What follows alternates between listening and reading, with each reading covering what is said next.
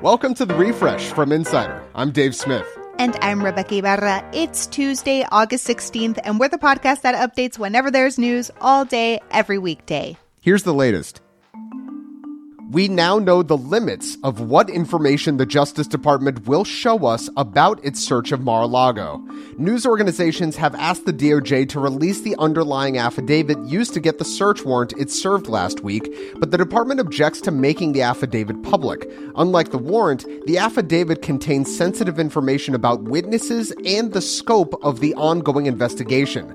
A judge will now decide. WeWork's disgraced founder, Adam Neumann, is back, proving white men can only fail up.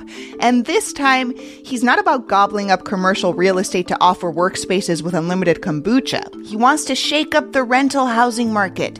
Neumann's new venture, called Flow, just received more than $350 million in finances from blue-chip VC Andreessen Horowitz.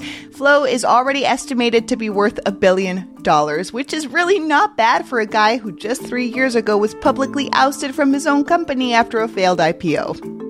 The chief financial officer of the Trump Organization is expected to plead guilty in a tax evasion case as early as Thursday. Alan Weisselberg reportedly took more than $1.7 million in off-the-books compensation to pay for things like school tuition, rent, and car payments. The New York Times says the 75-year-old Weisselberg's plea deal might mean a 5-month jail sentence with the potential to get out after 100 days. But the Times also says Weisselberg refused to testify against his former boss, Donald Trump. Apple has been trying to get employees back in the office for over a year now, and it's set a new deadline for just that. By September 5th, Labor Day, Apple will require staffers to work from the office at least 3 days a week. While COVID is still totally a thing, the U.S. is averaging over 500 deaths a day. But this is also, Apple's busy season, so.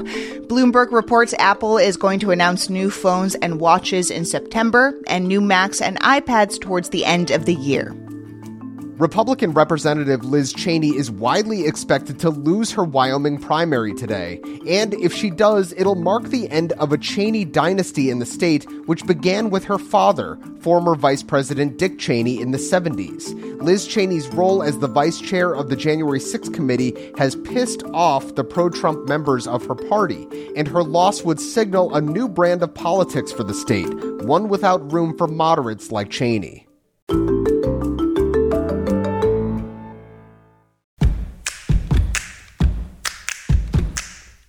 Did you know you can share any of our segments on social media?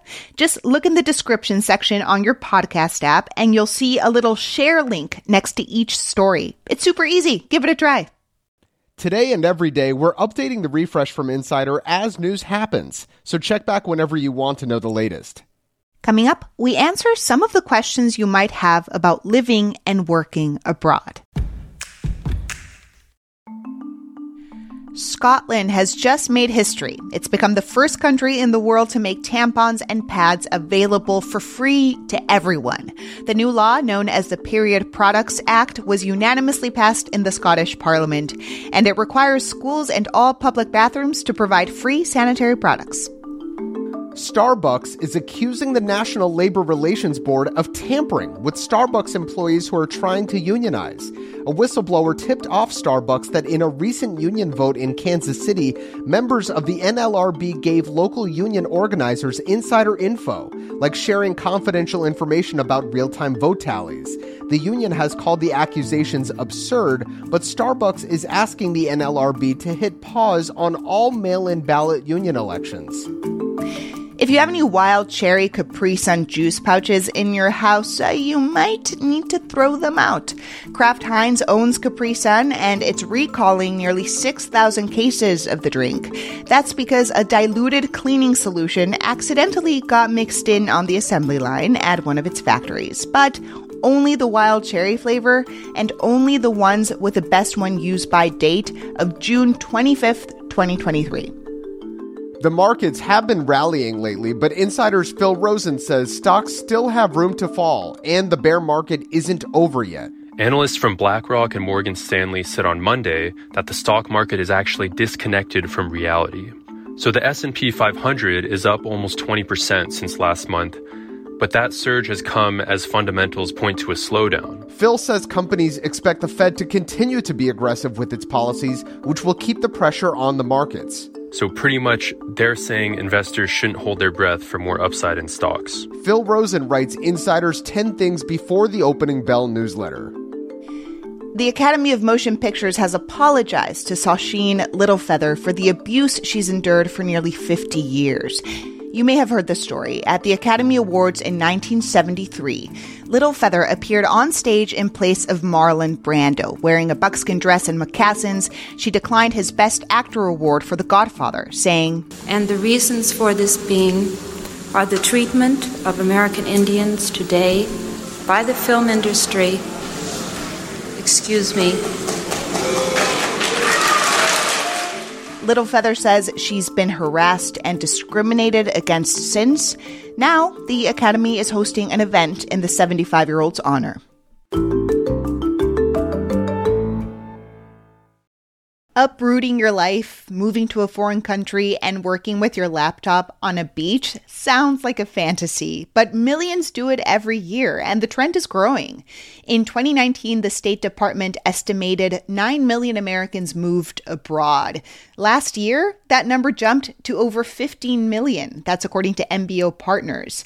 And the uptick might be thanks to new visa programs in countries like Costa Rica and Portugal that are geared toward digital nomads, people who live and work in foreign countries. Insider's Rachel DeRose has interviewed several digital nomads and is here to offer some advice. Hey, Rachel. Hi, it's so great to talk to you today. So other than visa programs, what else is driving more people to move abroad? When the pandemic happened, people moved online or did work from home or remote work. And while at the start of the pandemic, we kind of thought that would disappear after a while, it definitely ended up staying and it ended up expanding in a lot of ways. And so in 2021 and 2022, as companies cemented these policies and made it part of their work models, people were given more freedom to be able to travel like this and maintain the job that they already had. Yeah, so this is a huge decision, though. You know, you're picking up your whole life and moving abroad to a country where you possibly don't understand the language or the culture.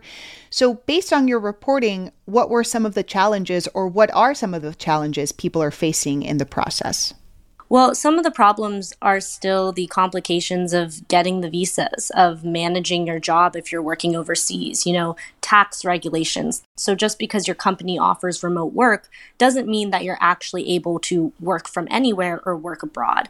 And so a lot of these digital nomad visas as well are very young. They're all of 2 years old, if not only a couple months old.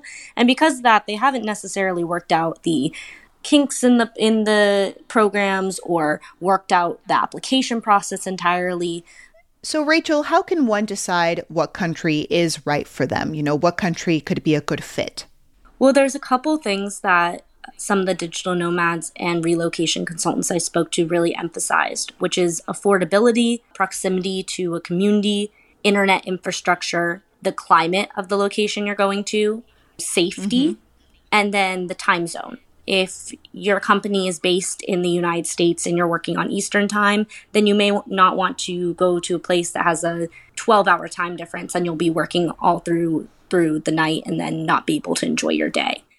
So, Rachel, I have to admit that my gut reaction to stories about becoming a digital nomad is, because I'm from Mexico City and I still have family and friends there. And it has seen a huge influx of Americans during the pandemic. You know, they're driven there because obviously it's beautiful, but because for people making dollars, it's super cheap.